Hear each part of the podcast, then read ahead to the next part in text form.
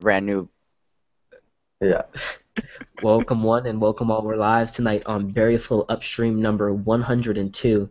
It's June already, guys. Summertime, full swing. We're here on the 5th. How you guys doing? Uh, we got we're covering May 29th to June 5th. I'm here with our uh, regular cast. Alex, how you doing on your end, man? Good. Uh, just actually sold a couple clients last week, uh, big ones. So I'm excited. I'm in a good mood. Just been really busy and uh, trying to figure out what's going on with BlackBerry. My priv's been acting kind of funny, so not in a good way. Um, over in Canada, we got some representation too. We got Brandon Orr. How you doing, bud? What's up, guys? My first time doing the podcast on my balcony here, so I just got some Nice. use on my balcony, so taking advantage of it. Yeah. Weather's nice. That's I'm in a good that's mood. sweet. You need like a hammock out there, bro. Just like be Yeah. straight chilling throughout the podcast. How are you doing, Blaze, editor in chief over there at Crackberry? Doing good, man. Can't complain. Nobody listens when I complain anyway. 102 episodes, guys. It just e- every episode past 100 now has just felt like a milestone for some reason. I don't know why, but we have a couple things I want to talk about tonight. I mean, we have some interesting news that BlackBerry is kind of working to allow updates to unlocked AT&T branded privs that don't necessarily have an active AT&T SIM card. Alex, I know you kind of had some woes with AT&T and your priv and OS updates and things like that. So though this news doesn't necessarily directly affect you, how does it make you feel that at least BlackBerry's aware of a, kind of a bigger issue with the update cycle on, you know, for those types of devices? No, I think it's great that you know they will update non AT&T devices in a weird. Well, it's AT&T. It's like a weird thing. So it's AT&T device, but not being used on AT&T, and it's like I say that's absolutely great, and it, it is kind of their responsibility if it's their branded phone. But you know, I think you should prioritize updating your own damn devices first. But that's just me. Um, But so what are you talking about, bro? Yeah, what are you talking about, man? That has nothing to do with AT&T. The only thing that's going on there in that respect is basically anybody who bought one of those AT&T branded devices that are unlocked. they have no way to update, right? They have no way to update because AT&T hasn't pushed out the update. Yeah. No, I, Because I think it- it- Is BlackBerry's implementation basically, you know, circumventing the need for the carrier? Because is taking the SIM card out of my AT&T priv going to get the update faster than having to like wait for it? Like, No, It- it doesn't mean anything because technically, at the core level, you know, when you buy a device, at least in this respect, anyhow, Mhm. um, when you buy a device, that device, whether it be unlocked or locked or whatever the case, it's still, you know, a carrier device. So, Yeah. you know, if you take it, take it, if you buy an AT&T device and you take it and you unlock it yourself personally, it doesn't matter. It's still an AT&T device because the the locking mechanism isn't the only thing that attributed attributes it to AT&T. There's Well, what internal is it? stuff. Yeah, so like what is it? Like obviously the AT&T branded apps and when I turn my phone on I get the AT&T pop-up. Like what what is it? Is there actually a piece of hardware in there making AT&T or think- is it just all I think software the updates. I think the I think the updates go by IMEI number. So if they Yeah, it's an accumulation Enable of in- the devices that were sold through those channels that weren't necessarily directly AT&T, they should be able to push the update as a Yeah, it goes by the IMEI number. You also have uh, a browser identification. It's just like the old days when BlackBerry used to have like their, the BlackBerry specific um, identification numbers for their devices. Because remember how you used to change the themes that were loaded on Black on, on certain Blackberries? All goes back to that. But you used to be able to load the T-Mobile theme by editing the ALX files on you know BlackBerry devices. And you So- could load so- up the T-Mobile theme on a non-T-Mobile device. It's basically a, a accumulation of things that are deep within the OS and the device itself that still make it an AT&T device. So, question then. So, say that you have one of these unlocked AT&T devices, and say you're on, I don't know, Cricket. Um, you go and search for an update. Even you're going to be downloading the update through, I guess, Cricket's network, but it's going to actually have to ping AT&T servers to grab the update. Then, I don't know what you're talking about. are we? Aren't we talking about the update? So essentially... Yeah, essentially, we're talking about the update, but you're using Cricket as an example, and Cricket's probably a bad example because I'm pretty sure Cricket is part of AT&T anyways. okay, any other any other carrier? Say that you're using I don't even know T-Mobile T-Mobile. Great. Okay, that's it's easier. So say that you're on T-Mobile. So essentially, it's still gonna have to ping the AT&T servers, even though you're on T-Mobile, right? Because it's AT&T phone, and then Yeah. that's the one. And so you're Yeah, essentially gonna be downloading. One of those AT&T unlocked devices, and you're using it on T-Mobile, let's say. Yeah. It's still it's not even making any legit logical requests to T-Mobile to see if T-Mobile has an OS because it still believes that it's an AT&T device. It's asking AT&T if there's an update, but it's not getting a response back from Yeah. AT&T. So basically, that's what BlackBerry is at some point in time. Hopefully, going to go ahead and change. They're going to change how those um, devices essentially respond to them because obviously BlackBerry knows which devices they are because they were all pushed So through the- their channel. They know which devices were assigned to AT&T through their IMEI. So I'm just I just want to kind of I'm, this is this is interesting to me. So essentially, it needs to download the AT&T because it has all the AT&T branding and all the assets and everything like that. If it were to go and download the Priv update from T-Mobile, T-Mobile would not store on their servers, you know, AT&T branding and all this other, you know, Well- internal. Is that kind of why it has to go to It's AT&T? a complicated process because when the uh, the operating systems themselves all contain all the exact same information, it doesn't really matter for the most part. I'm not Mhm. going to say all of them do because they don't, but everybody knows like when the Priv basically before the Priv was released, you could find files for every single carrier directly within the operating system, Okay. right? That's why the AT&T boot screen was there, the T-Mobile boot screen, the Vodafone boot screen, the Sprint boot screen, all that stuff was still within the operating system.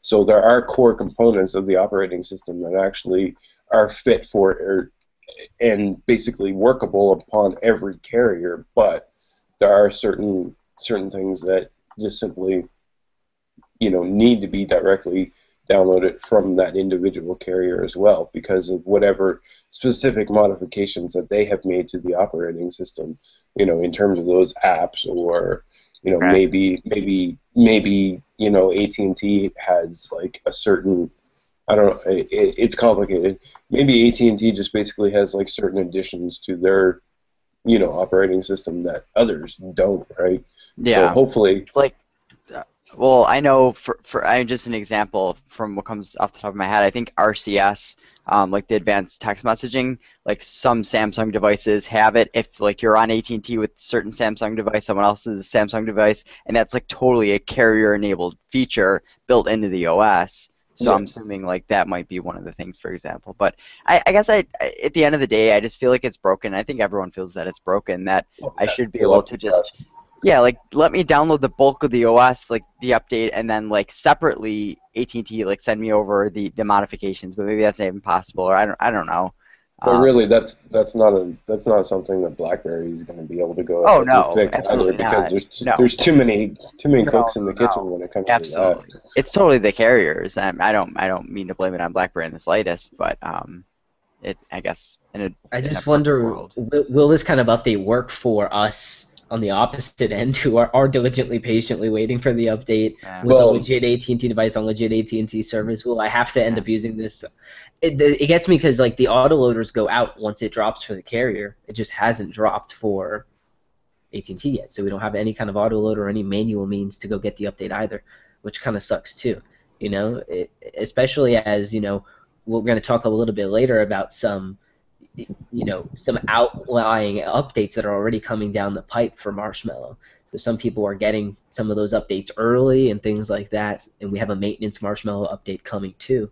So it really makes you kind of wonder what else there is out there for us. Brandon how are you feeling on your end man? Are the updates killing you on blackberry 10 Uh, it's been a while since I've seen one of those. I feel like Obi Wan Kenobi. you know i figured as a developer you would have gotten down on that 10.3.3 beta Uh, like you know what? I'm at the that, point that crackberry un- uncovered for us Yeah, like I don't know, is there anything new in that? I mean, the thing that got me to, to load leaks and a bunch of other OSs back in the day was just the fact that it had some new functionality, uh, some actual like interesting new functionality. I don't I'm not sure really what 10.3.3 is going to bring, and maybe you guys can shed some light on that. There's some cool things that adds. Yeah, sure, I'd load it. Just uh, at this point, I'm not sure. I, I I'm not expecting anything crazy to come with it. So if I'm wrong, I'll load it. But It's not worth it. At least I- not at this point because you I can mean- downgrade. Yeah, to be to be honest, it's kind of kind of all jaded about the whole thing now. It's kind of like uh, I'm just I'm I got that frame of mind where it's like the device is good and it's good for what I need it for, so I'm happy with it. Um, but it's not nowhere near the same type of excitement I had when no two years ago when BlackBerry 10 was coming out with updates regularly and things like that. So I mean, it is what it is. I think the the topics, the things that you guys were talking about with AT&T. I mean, I, I talked about it briefly before the show, where it's kind of like, uh, and I think we've mentioned it a number of times on this podcast, but it still blows my mind that you know you need a company to okay the fact that you can get a down like an update from the actual phone manufacturer Yeah. uh, for your device. I mean, that's completely ludicrous. Like when you buy a laptop, you don't have to get permission from Rogers or from from Time Warner to to allow an update for your device. You don't need permission from from Time Warner to allow you to download an update for your Fitbit or anything. So I think it's completely ludicrous that they that they kind of lock this out and make it dependent on on them to allow these updates. I almost think it's it, it, it it- there's something like there's something fundamentally wrong with that. I mean, you paid for the device, you paid for the company to support that device, and if these companies are preventing you from getting that support for that device, I mean, it's it, it's not right. And I mean, it, they uh, like the argument I always hear from telcos is that oh they just want to ensure that the the phone the device works well on the network, and it's like well yeah I can understand understand that from one perspective, but at the same time it's kind of like you know, I, I'm pretty sure these manufacturers wouldn't be loading an update that would diminish the functionality of the device on a cellular network.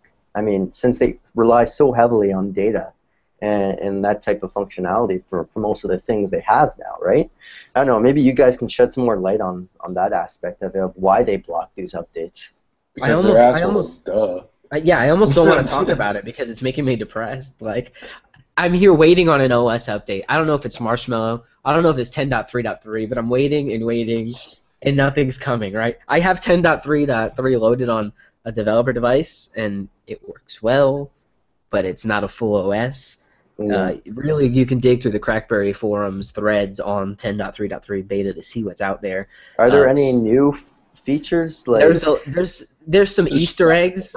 Yeah, there's stuff in the browser, and Okay. But it's minimal stuff. There's some system backend stuff that has changed, but we don't see it on a user level. So Okay. some some things are working in a little bit more succinctly, you know, and synergistically with the old system as they're supposed to. But a lot of that stuff on the back end is not even here yet on the device. You know, this is. I feel like this was a, something they didn't really plan to announce per se. it just uh, kind of got out. Like again, CrackBerry put out the news as someone uh, was talking about it in the forums, and then BlackBerry came out with an actual blog post about it, following that you know what this OS is and what we you know really put it out there for you guys to use. In the blog article themselves, they mention the fact that uh, you know there's really uh, nothing new in terms of APIs or support on the that particular OS build. And John Chen has told us it's about NIAP certification for the 10.3.3 device. I think if there's going to be any Easter eggs or anything additive, it's going to be on 10.3.4, if anything, and really maybe you know updates within applications. But maybe some new security features, right? I can see them doing something like that. You know, adding in another layer here or there, making everything a little bit more uniform. You know, for their enterprise purpose. Blaze, did you see anything, you know, as reading through that people were excited or concerned about? I definitely want to put as kind of like a little warning out there. This is a beta, you know, OS build. If you're gonna go put it on a device, make sure it's a device you don't want to revert back or has any data that you're Yeah. gonna lose. Make sure you put it on a device that you can actually stand using 10.3.3 in beta form until the actual version comes out. Right. Like I But, wouldn't. uh, I did not put it on a daily driver. I don't think it's capable of doing that for anyone. For instance, I can't even set a wallpaper on it because there's no file management system, which kills a lot of the other peripherals. So again, it's a very uh, beta type of offering, so not really something good for a device. and in terms of that, to can answer your question, there's not much there, Brandon. And I don't know how that makes you feel. Uh, I think we're going to get like some subtle refinements, things like that on the back end in terms of performance and, and stuff like that, which is honestly not a bad thing either, right? If they could make BlackBerry 10 bug proof or as close to as possible, Yeah. I mean, it's it's going to stay solid for years to come. But nothing nothing too major, right? Uh, very small small things that are, you know. Yeah, it almost kind of feels like a almost kind of feels like a service pack, right? It's something that that needs to be done to kind of flatten out and iron out some of the remaining bugs, kind of just update the security type of things, but it's nothing that's really outward facing that's going to change very much. with like, BlackBerry- with BlackBerry pushing like a maintenance update for their OS, I wonder if developers are going to come back and push maintenance versions of their apps. It's uh, it's sad, right? We laugh about it, but it's a genuine concern some people have. I know there's some apps in BlackBerry world that just don't work anymore, and it's a good app. People paid for it, but because the platform Yeah. isn't really growing, a lot of those apps are becoming abandoned, and now we have crazy third parties coming in trying to yeah, fill voids that shouldn't exist, right? it's, what do you- it's- How do you feel about Penguin, man? I have it downloaded here. I still use it on occasion. Well, it's one of those things where I've gotten emails of people asking, like, I don't, like, I kind of feel bad because I am kind of just people, a- yeah, no, not standoffish, just people ask are asking for updates to fix some bugs in the applications. I mean, like, yeah, fully, I, I can completely sympathize with them, but at the same time, to to actually dig up the code and and fix some of these bugs, like first off, I have to debug the app to figure out where the bug is exactly, and just the amount of income I, I derive from the application, like the fact that BlackBerry hardly ever changes the uh, featured applications on their app store is a bit of like a smack in the face. It's like, what incentive is there to, you know, improve your application at the moment? There really isn't. I mean, they're not selling more devices. They're not trying to get more people on the devices. I mean, as much as I sympathize, and I really do, with the people who download my app, and I really appreciate it. I mean, without them, uh, my app, you know, wouldn't have had the longevity that it's had. A lot of the features I've added on my application have been through useful feedback from from users. And, and like I said, as much as I sympathize with them, just the the value proposition for you know syncing in time in my apps to to update them and you know refresh them just it just isn't there for me personally because I'm not one of those you know you know alpha kind of level developers like Nemory or something like that. So for someone like Nemory who probably still generates a decent income, for him the value proposition is probably a lot greater than for what I would imagine the majority of BlackBerry 10 developers are. And, it, Yeah. I've spoken to other developers, and I mean, uh, it, unanimously, all the developers I talk to feel bad about the situation. Like they want to update their apps. It's just the, I mean, it's just not. it- It's kind of harsh to say, but it, it's just not worth it to update your app at this point. And it's a horrible thing to say, and, and I, I truly do love the I, platform. I want to hear Alex's uh, excuse. No, it's the same, th- and the same thing. I mean, luckily, like I haven't had anyone complain to me that there are bugs aside from James. You just screwed around with me because like the settings, uh, or no, not even the settings. Like the introduction when you first install the app, you slide left and it kind of explains, you know, how to use the app and what features it has. Only on the Z10, it's a little bit wider, so it looks goofy, but you never see that screen ever again after you start using the app. So it's not a big problem, and that's what James likes to give me crap for. But luckily, I haven't really had people asking for fixes. Maybe like one person has asked for something, but you know exactly what Brandon's saying. I can. I, I don't even have the, the client installed on my computer right now. So for me to go in and make a modification, or for me to maybe go fix a feed that doesn't exist anymore, I would have to just the amount of work that would maybe allow me to make 10 15 20 dollars in, in app sales of which 30% goes to blackberry like it's just it's just not worth the time. Um, and and realistically it's not about like i guess there's saving face too like say that i was going to develop another app for blackberry 10 you want to be known as the developer that like supports his apps and things like that. But realistically is blackberry is obviously not pushing much towards blackberry 10 do i really want to save face for being that developer on blackberry 10 i don't really think blackberry 10 users are going to go over to android and be like oh that guy he did not support his blackberry 10 app all that well because like we did. Brandon and i we supported our app very well when we were doing it but there mm-hmm. there's there's a life life cycle with it and it's just over. So i don't know. So Blaze, from your perspective, do you think there's an opportunity on BlackBerry 10 for developers to continue to innovate and do new things? So, for instance, we saw an application at BlackBerry World called Just 10, and it's a very private social network, allows you to invite in 10 people. Launched natively on BlackBerry 10 is going to other platforms as well.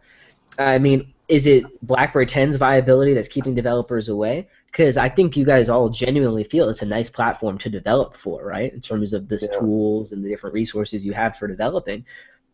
And you know, there's so many different OSs, you know, like Ubuntu as well, that is using the QML kind of base plus you know, you know, C, you know, objective to actually go out and do those coding. So I wonder if there's, you know, and I, I direct this at you, Blaze, is there opportunity for people to develop and innovate on BlackBerry 10 and then bring that maybe to other platforms? Uh, an example I think of is, you know, an enterprise type of application, you know, something in that realm of things where you can bring it over and then expand it from there. Or do you really Yeah, I think there's I think there's room when it comes to like enterprise applications and stuff like that because enterprise applications are you know one of those things that are constantly growing and you know for better or worse they're constantly changing as well because everybody's you know trying to work behind the the firewall and all of that stuff. Um, I just think that when it comes to you know um, consumer applications, we sort of we sort of hit like a wall in terms of consumer applications because it, it seems now as though all of the I don't want to say all because that's not right, but a lot of the developers that do remain on BlackBerry 10 are just concentrating on, on filling voids um, in the system, like creating Instagram applications and Facebook applications and you know stuff uh, for Google Plus, stuff like that that that is honestly missing from the platform, um, but you know maybe isn't necessarily needed either.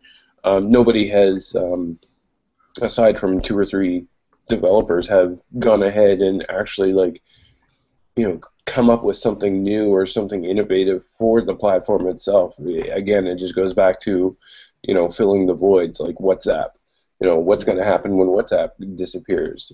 Are we going to start seeing like ten different WhatsApp apps that are you know maybe No. not as good? BlackBerry is going to push a web version that also doesn't work of WhatsApp. Just send this to WhatsApp's website and hope it works. I mean, And, uh, say, and say that this is WhatsApp's compromise to us. Yeah. one developer that obviously he's he's sort of thinking outside of the box when it comes to a lot of his applications is um, Roger LeBlanc. yeah. He always comes up with you know creative creative solutions that are are Stuff that should be built into the OS, you know? Yeah, like he works with the operating system, and and you know a lot when BlackBerry 10 was coming up, a lot of that was a lot of the developers at that point in time. That's what they were doing as well, is Yeah. working within the operating system to f- fill holes within the operating system to improve it. But now we've we've moved on beyond that.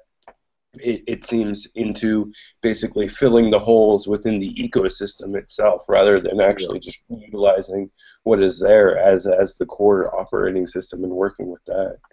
And you know that's a shame because um, I always enjoyed the applications that improve the user experience at the operating system level more than you know something like a, a an an Instagram client or something like that. Yeah, it's cool. A lot of people will appreciate it, but it's you know it, it, it's kind of like basic at that point. I'm happy with what I got. I mean, I have the actual Instagram and iGrand Pro working fine. It's I agree with you, Blaze, in terms of the the deficit that is there and developers coming in to fill it. I also think that more developers would care more. Maybe Alex and Brandon wouldn't feel so detached from the ongoings if BlackBerry was better at communicating what the path is, right? And this is something we harp on them quite a bit about on this podcast, right? That them not being vocal with what their desires and wishes are. But I think more developers would at least feel that there is something to continue to latch onto if BlackBerry laid out what the vision was, or even, you know, at least saying where the vision isn't, you know. But it's very kind of vague the message that we get from them. So for developers to really, really want to to be there, you know, it seems like as Brandon kind of he touched on this a little bit that a lot of the developers that are there are almost there on like a pity stake where they're the ones keeping the platform alive. Yeah. So, Alex, uh, did you look at this um, Yes. new developer hero program and tell Yeah. us some of your thoughts? I know Brandon, you have some of yours as well. Yeah. That'll kind of transition us forward here. Again, at this at this time where they're really not communicating well on what the point is of BlackBerry 10 as it continues on, this Yeah. developer hero program sh- to showcase your apps, does it have any value for you? No, I mean it, it was a weird thing to kind of see because there was definitely a point in time when BlackBerry got the Amazon App Store on there, and then they were actually trying to push BlackBerry 10 developers to develop Android apps. It's like you get the best of both worlds now. You could have it on Android and within uh, Amazon App Store, and like there's this whole like push away from BlackBerry apps, and then all of a sudden, you know, the platform's kind of backed off. They haven't been updating it, and then boom, you know, here's new. Uh, they're they're trying to showcase new things, and I was reading into it, and it, it has to be a new native app, so either web uh, WebView or Cascades, and like I'm like really, so like this is almost like them trying to push new developers on board when they've like pretty much already pushed them away. Like they verbally and and through their actions have pushed developers Yeah. away, and now it's like they're trying to pull them back. Like it's it's confusing. Yeah, it was. It's definitely it. It definitely is a, a bunch of mixed signals coming from BlackBerry. Uh, the other thing that I find kind of interesting is that they what the prize essentially, if you come up with a new app, is that they they get you featured on the BlackBerry App Store. But I'd be surprised to see some of the statistics that they have internally on Yeah. Black Store intera- uh, Black Store, Black, BlackBerry World uh, Store interactions. Um, This episode I- is have now retitled Black Story. I have to imagine that the interaction levels have gone down considerably, and so that even if you get your even if you do get your app featured on the BlackBerry store, like it, I'm not sure it's necessarily going to be a boon to uh, like a a, lo- a a humongous boon to your downloads or even income No, revenue. I mean like are people Because- checking daily anymore? yeah, like when, I when don't there are check, constant I new haven't checked the. BlackBerry store Yeah. in goodness knows how long, and and you know you I use don't know. BlackBerry 10. Yeah, I don't know many people who have BlackBerry 10s who do check their store other than for updates. So And, and you know too, like when, when I was on BlackBerry 10 and I would check check the stores, you know, featured, yeah, sometimes featured would change, but normally it would revert back to its like here's the normal, like BlackBerry Travel would be on there. There'd be all these like Yeah, these and apps they that could- are always on yeah, there. they keep apps. They've been keeping apps there since the very beginning of BlackBerry 10. They don't rotate them. Like the Despicable Me game is still Yeah. on there. It's like, dude, come on, like That doesn't help them. that app on hasn't been yeah. updated since it like released. Like that, and that's just a, like another thing that just slaps like developers in the face. You got people like Roger LeBlanc and other people who work hard to put their apps on the platform, and then you have like these other joke of of apps on the platform who've been featured for like three years now, and Yeah. you're not giving, and they don't need the revenue. You need these other developers who are actually getting you people like people on the platform actually providing them functionality. You need those people to be featured so that they continue to develop apps you know? Disney doesn't care for blackberry 10 they're not going to keep developing apps for blackberry 10 at this point. My They question is, to- who who put Crackberry on the great apps for BlackBerry list? No, but you know, I, I exactly what Brandon's saying. I mean, realistically, it also trains mm-hmm. people to stop. Like I remember back when BlackBerry 10 first came out, I'd open up BlackBerry World every couple days and I'd skim through the featured and be like, "Oh, this is interesting, whatever." But then I got to the point where every time I check, it's the same apps, and then it's like I just Yeah. stopped looking at it. So It's literally the same you- apps yeah, I mean, you're hurting the entire ecosystem by not It's- changing it up. It's either the same apps or it's always like when you go and you scroll into the new apps list, it's like a flood of nothing but map apps that you will Yeah. never use. And I'm Despicable like, Me is still there on the front page. yeah Brandon was right. Yeah, and this really this really pissed me off is that my app, actually my description of my app, because it said, uh, you know, you can view your locations on Google Maps. They didn't allow my app at first because it said that, and then they've had this app like BMap Pro that in their banner says Google Maps integration right on the right on the the front of BlackBerry World, and it's been there for three years, and there's no problem with that, right? But because mine says it in the description they flagged it and prevented it from being uploaded. And so I told them, I showed them, like, well, this thing has it, and they eventually allowed it on. But I mean, it's just like it's just like things like that. It doesn't like that just like upsets developers. You know, it's just like the inconsistencies. I'm gonna send some emails and we're gonna get you featured just just to see just to see how much more money you make that quarter. No, but I mean it's not like it's not even needed. I mean like it's the developers who actually still like maintaining their apps and putting their their apps out there. I think those people should be featured. And based on what I see on the app world, I just I don't believe that they are being featured. And it's sad, you know. I want web design cheat sheet on the front page so bad. like, let me tell you. I'm wondering when Blaze is going to update his app. I saw him with a red LE, and I'm wondering what's going on. I'm waiting on new APIs. yes, exactly, right? So, yeah, not much new with 10.3.3 so far. Beta build, don't load it. Developer program, be a hero, save BlackBerry 10. Let's talk about these BlackBerry Enterprise Mobility Forums across cities in North America. Kind of interesting, kind of a roadshow type thing. Operators going around hosting these different forums, talking about what their EMM solutions are and what they really can offer. I think having these little sessions allows you at least to get with partners in the area and the region and then start building up your brand presence. And I think that's a good thing at the very least, right? What are some of you guys' thoughts? I think that it, you know they've, pretty much done them before in the past. I don't know how much how much how many people actually attend them. That would be something that I would be interested in actually learning. But you know they've done them in the past before across different areas, and it seems as though that they always generally stick to like some smaller areas. Um, they go to Houston and Pittsburgh and uh, a lot of them happen in Ontario. Like they always, always hit up Toronto because it's you know right in their backyard.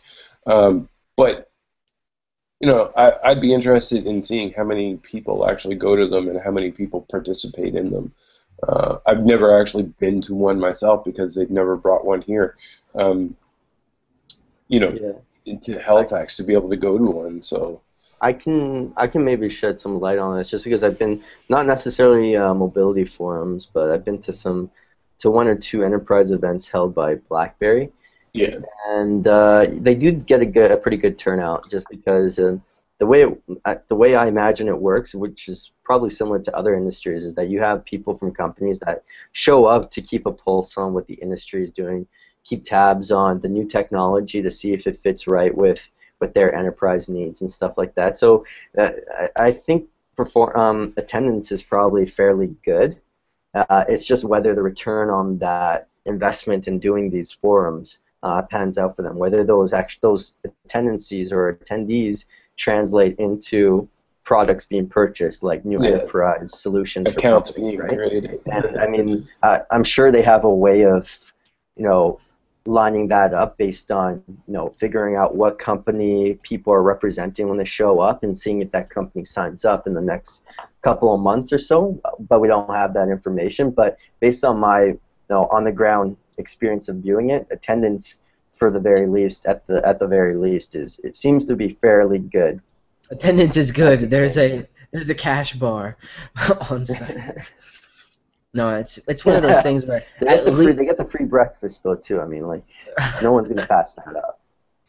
Yeah, people are gonna partake. Any excuse to get out of the house to stretch your legs, you know, I'm down for it. And Someone did say that this time around though that there was they weren't going to as many areas. I don't know if that was just something that was like maybe they just didn't plan it out to be a broader you know program at this point or yeah there were only like four or five locations max you know, it wasn't like a big, you know, you know tour or anything. So again, if they have lined up partners for these different events, you know, they're very focused. And if you look at the region kind of span that they're looking at, it may be an untapped market for them, or a market that may be good.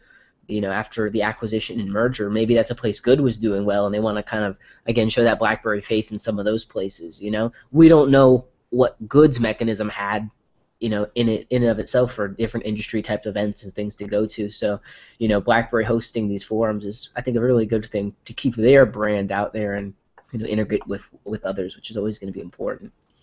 Let's talk about um, this interview with alex thurber. I found it really interesting probably the most interesting thing i read all week. Um, talking about you know inside blackberry's device smartphone channel strategy really kind of going in as to what that strategy is going to be like uh, in terms of bringing these devices to market.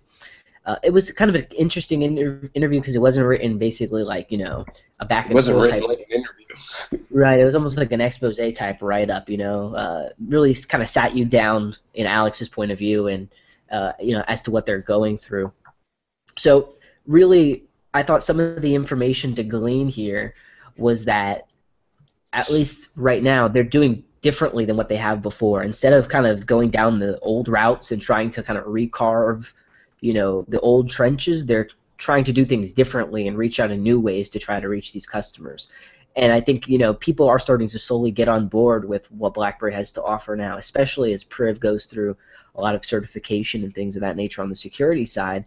They're bringing it to these third parties and vendors that are then pushing out these products and solutions. So really working again to partner and integrate with others so that they can get these devices out. In terms of a channel sales strategy, what else do you guys think they can do? Um, I'm going to post a link in here so you guys can skim through. Really, just some interesting things. I wonder right now, kind of why BlackBerry is in love with Cisco veterans that they just want to pull so many over. And in this article, it kind of breaks it down for you where, you know, Carl is looking to fill this type of position to see things, and he goes and asks someone he knows, right? Alex from you know where he worked with at Cisco. So he's like, I know we work well together. I know we want to get this done. So really, kind of like a tight knit team and John Chen seemed to be really big on that when he first came I- over. I think that kind of, I think just based on uh, John Chen's background at SAP, aren't SAP and Cisco kind of competitors in similar spaces? Correct me if I'm wrong. I So wouldn't say to all the way. I think they they have a little bit of product overlap, Yeah. but not not a, a large. So that's what portion. I- I'm saying. I mean, like Cisco is probably more familiar. Like the people coming from Cisco are probably more familiar in terms of how they work and, and kind of the culture that they're used to. That that that's something that's more familiar to John Chen than bringing people over from say, you know, Google or or Apple or something like that, right? Who that might have more of a mobile kind of experience to them. I think John Chen, as we've seen, has been trying to position BlackBerry into a more more of a software uh, company, and I think uh, he's trying to leverage you know these other technologies that Cisco certainly has a foothold in, such as IoT and things like that. And I think it's just a strategic move to bring people over from those companies, and I think it's it's those people align well with the future kind of path that John Chen has, has put the company on. Right, which goes that you know back to software. You know, I think one of Yeah. the things that, and I don't know if John Chen's this type of guy. We've seen him axe people that he was very close with back from the Sybase days, right? We've seen him, John Sims, you know, bye bye, didn't get the job done type, uh, you know, handling there. So I wonder if right now people take a job at BlackBerry and they're like, I, I got to hit the ground running and I got to make this happen, or is that the kind of mentality going in? Do you think, or do you think it's a little bit more fostered?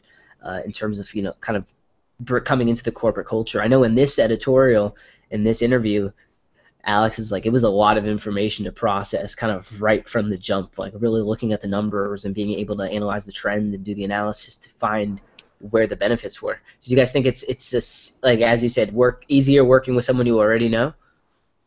Well, it's probably a little bit easier, at least in terms of like knowing exactly how their guidelines are going to work out and you know how they work on a daily basis. Uh, but you know, at the same time, not every job can be related to to another job. You know what I mean? That's I think anybody anybody coming into BlackBerry from the outside is going to sit down and have um, a really thoughtful process in determining whether or not that is something that they want to do because of the fact that you know BlackBerry, um, you know they're they're getting their stuff straight, but you know there's still that sentiment that they're on their way out the door, right? Um, I know if I was moving to a job to BlackBerry, I'd be sitting down and thinking, okay, well, what's what's your process? What's your strategy? How long are you going to be here? If it, especially if it was a high-paying job, right? And I think one of the, the key things that I took away from this article is that like they said that Thurber Thurber wanted in because of, of what he saw at, at BlackBerry and everything like that. Um, but in order to in order to be able to go ahead and, and you know make a career move at that point in time, he had to believe in BlackBerry's uh, research and development, and they conclude that that statement by basically saying that we've got a great roadmap over the next year or so. Um, so obviously, there's you know he he sat down, he thought about it, he looked at the roadmap, and he's like, on the gaming. yeah, this is this is something that I want to be involved in, and you know the numbers sort of add up in his mind, and if it's not, if he's still there in, in a year or two, then we'll know how well he played out. Right? And also, we got to think as well of Ralph Pini, who also came over, Chief Operating Officer and GM for devices. I was back on May the 9th. Again, that was someone they brought up internally from Paratek. He, I believe he was like VP of like radio frequency tech at BlackBerry, the RFTs. And again, that was someone they brought up from the inside. Now, ha- having to work with someone brought in from the outside, it maybe realigns and structures BlackBerry a little bit internally as well from kind of a C-level executive perspective. So John Chen seems to be managing everything pretty well so far. We're looking for results, and that's kind of where we're going to end our discussion here, gentlemen. Um, you know, really focusing on you know where BlackBerry can go next. We have some numbers that we're expecting to see. Now, I want to cover some of our patron questions here to close out because they kind of play into that outward perspective for BlackBerry. One of the questions that we got today, which I thought was pretty interesting, was there's a lot of discrepancy between the timing on John Chen hitting this hardware sales number and then what is going to contribute to that sell through. Are we going to see an uptick in Priv sales on the enterprise side that you know help them hit that mark? to, for device pro, you know profitability, or are we going to see it somewhere else? Is are these mid-range devices going to have enough time to really come together and, and bring a full solution? So one of the pieces is you know when do we think as the hosts that you know BlackBerry is going to be in terms of profitability? Will they be profitable by September? And if as John Chen tracks, that's when the business is going to be you know at, at least break even or above into a profitable place. And do you guys honestly think that they're going to be able to hit that, or whether it's going to take them till the end of fiscal 2016 in 2017 to actually, you know, ascertain whether this business market's coming together for them? The financials are getting better. I mean, the the cuts they've made in terms of their operation, their operational costs are fairly good. Um, it, the thing is that they've made some acquisitions, and so that cut into their their cash reserve. So it's really going to determine on whether these new acquisitions they can leverage them and make a good kind of return on these investments they made in these acquisitions. And I think based on what I've seen in this show, kind of just a outside view of it, it looks like some of these acquisitions were fairly good. I mean, AtHoc, um, that's been in the news fairly recently um, for a bunch of different things that's been used for. So from from somebody who might be a potential investor looking at it from the outside in, um, it looks like for the most part these acquisitions are doing work for them. They're not things that you know they purchase or they, they buy and then you never hear about them after. So I mean that's that's one Unlike positive previously. it. Yeah, like previously, right? Movirtu, what? Cloud phone, what?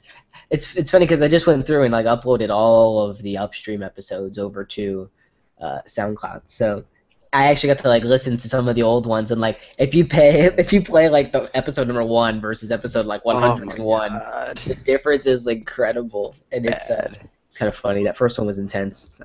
Although our last one was intense with uh, Chris just hopping on in the middle too, which was pretty funny. Uh, I, I hope he got his headphone jack sorted out. yeah, I hope he didn't bust it.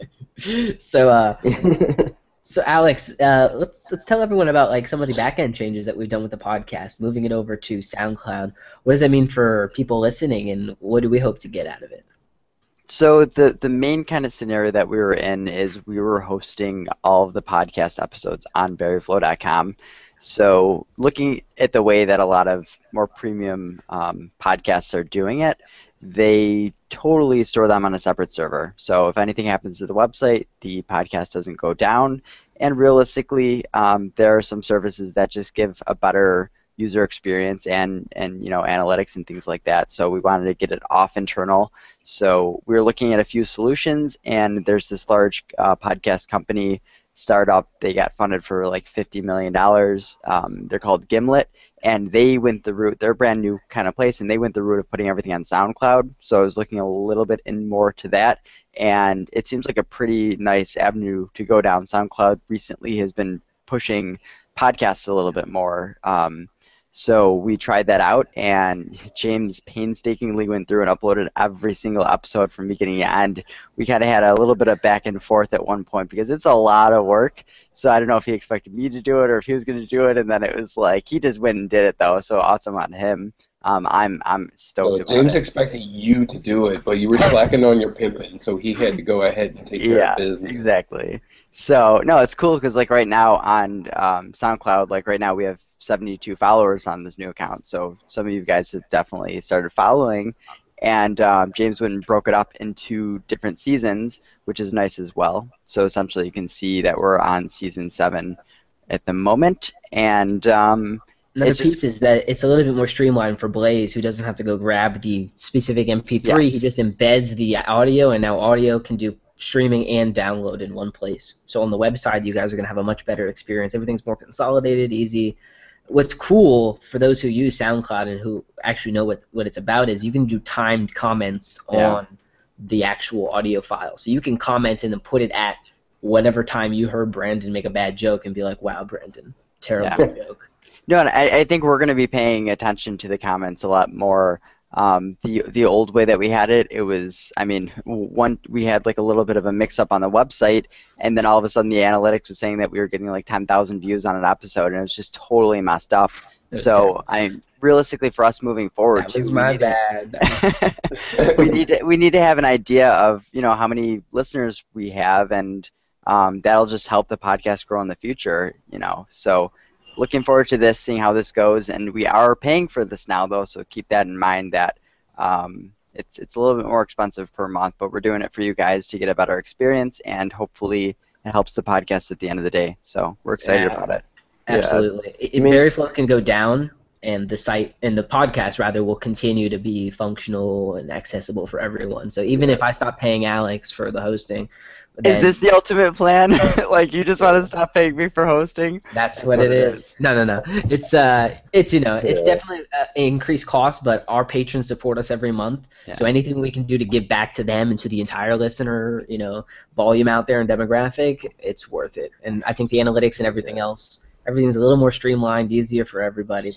What did I Yeah. cut I you off from, download all the files just in case? and I mean, we do we do this because we enjoy doing this. I mean, we we like you know chirping on each other, having a good time discussing BlackBerry, discussing you know the mobile space in general. And a lot of the comments that you guys make and a lot of the questions you guys ask um, out there, our patron supporters and everybody on the channels and everything, uh, they ask a lot of thought-provoking questions that it, it leads to some good discussions, and it's an enjoyable time being on this show. So we look forward to to continuing it in the future. Yep. And just a heads up to anyone, um, I think tonight after this we're going to be trying to flip the switch over to, to use the new uh, RSS feed. So you may experience a few problems, but we'll try and get it working properly. And then at that point, moving forward, you could download the SoundCloud app, listen to us through there. Any podcast app, listen through there. Or if you want to go directly to the site, you can listen through the embed, like or YouTube. You, you pretty much have as many download options. the raw file if you want to do that too. Yeah. So It'll be much easier for you, more organized, and you'll have a, basically a listenable archive instead of an archive just with a bunch of links to the actual episodes, which is Yeah. kind of annoying. So it'll be hopefully, hopefully it'll stop crashing the Crackberry app on Android because there is no MP3. What was happening? What was happening there? uh, For those who I answered it in the comments on the last uh, podcast, but um, basically the the app is set up so that it. it- It's it's designed to find the MP3 at a specific place, but where we were hosting the files on Berry Flow, Berry Flow is obviously not that specific space. Um, so anytime that you went and tapped on it and tried to play it um, within the Crackberry app on Android, it would cause it cause it to crash because it was an unexpected event happening. Right, um, the file wasn't there, so it didn't know what to do. It panics and it just quits the app. Uh, hopefully, with the move to SoundCloud, that should obviously no longer be an issue because one, it's not looking for the MP3 because there is technically no MP3. It's just an embed at that point. Yeah. Um, and two, it's no longer hosted on Berryflow anyway, so it shouldn't even really appear for us. So hopefully Yeah. that will correct that issue.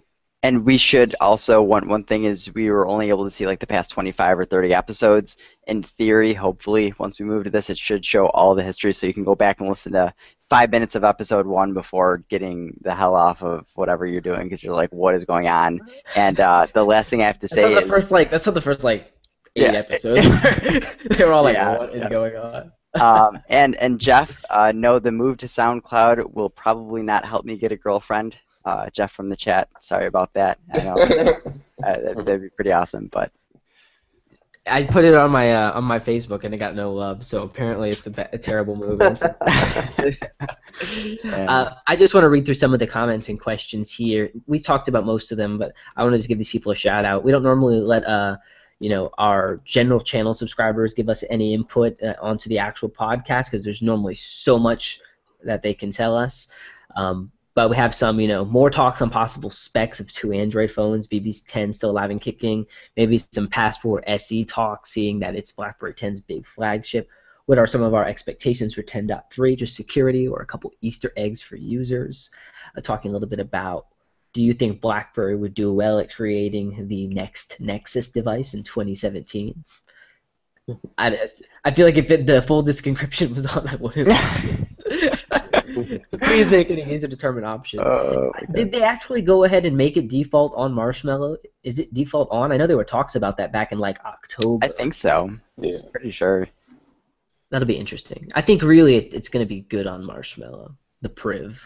Yeah, not, we'll to, not to not to pull that conversation back up, but Well, Lily Also, I don't says here- understand the questions about BlackBerry. Like everybody's like, BlackBerry should build a Nexus. Well, you know, BlackBerry doesn't get to decide to go ahead and Yeah. build a Nexus device. You I, get I don't think by there's a line you can build get in to beg to beg to be a Nexus maker. No, and, and the more that Aria uh, kind of goes its path, I wouldn't be surprised if the Nexus line eventually will just be an internal Google thing. They might eventually That- be taken internal, but I don't know. that and everything that BlackBerry like uh, when it comes down to it, where everything that BlackBerry is doing is sort of like going against everything, which the Nexus line is about, Yeah. anyways. Yeah, it's So supposed to be like it- more it really open and like yeah. yeah, it, it open stock Android, and you know it just They really still does do go- that. You know, Yeah, they could do it, but you know, again, they would have to be asked in order to do it. But Yeah, I think it's pipe dreams, but it's fun to think about. I think all of us would be pretty stoked by that, but probably not going to happen. So Lee, Lee asks an interesting question here. Uh, one of the things that was mentioned was that BB10 was stuck on an- with Android 4.3. What do you think it would take for BlackBerry 10 to update to Android 5.1? Now, this is in terms of the runtime. Now, something I see a lot in Crackberry forums, Blaze, maybe you see this too, is a lot of people making the assumption that because BlackBerry went to Android, they can no longer update BB10 in mm. terms of the runtime, where really there's nothing else to update to anymore. yeah, I mean, when it comes down to it, they changed when they made the jump. When they, when Google made the jump from Jelly Bean basically up to like Lollipop, that I mean, there's probably some back end scenarios there where they can't really go ahead and build it, but it's not necessarily because you know, like Google came out and said, no, you can't do this anymore. It's more along the lines of like the technical compatibilities to be able to go ahead and implement that just aren't really in play at this point in time. Like who who at BlackBerry would go ahead and work on that? I mean, you, it, it's it's not as if you're moving from like Android 4.2 to 4.3 or anything like that. You know, that's that's a big jump, and it would take a, a really big undertaking to be able to go ahead and even transfer the Android runtime to a new version. And even then, you're not going to go from like 4.3 to like Marshmallow because that would just be kind of crazy at that point. Like, it's uh, I'm sorry, but it's not going to happen. The can wish for it all implementation that they have on the on the BB10 version also is a Dalvik VMware basically, and they moved to an ART, a more core runtime environment in the yeah, next. the, I was trying to avoid that because the ART is kind of like what we as BlackBerry users refer to as the Android Mhm. runtime, but you know Right. that, that is the other the other underlying issue. The core the core operating system has changed. Like the you know like you said they moved from Dalvik to ART at that point, so it it really does require a whole rewrite of the whole system. So. Yeah, it would take basically an entire rewrite, and again, there's no return on it at this point for, for BB10. But a very interesting kind of thought-provoking piece.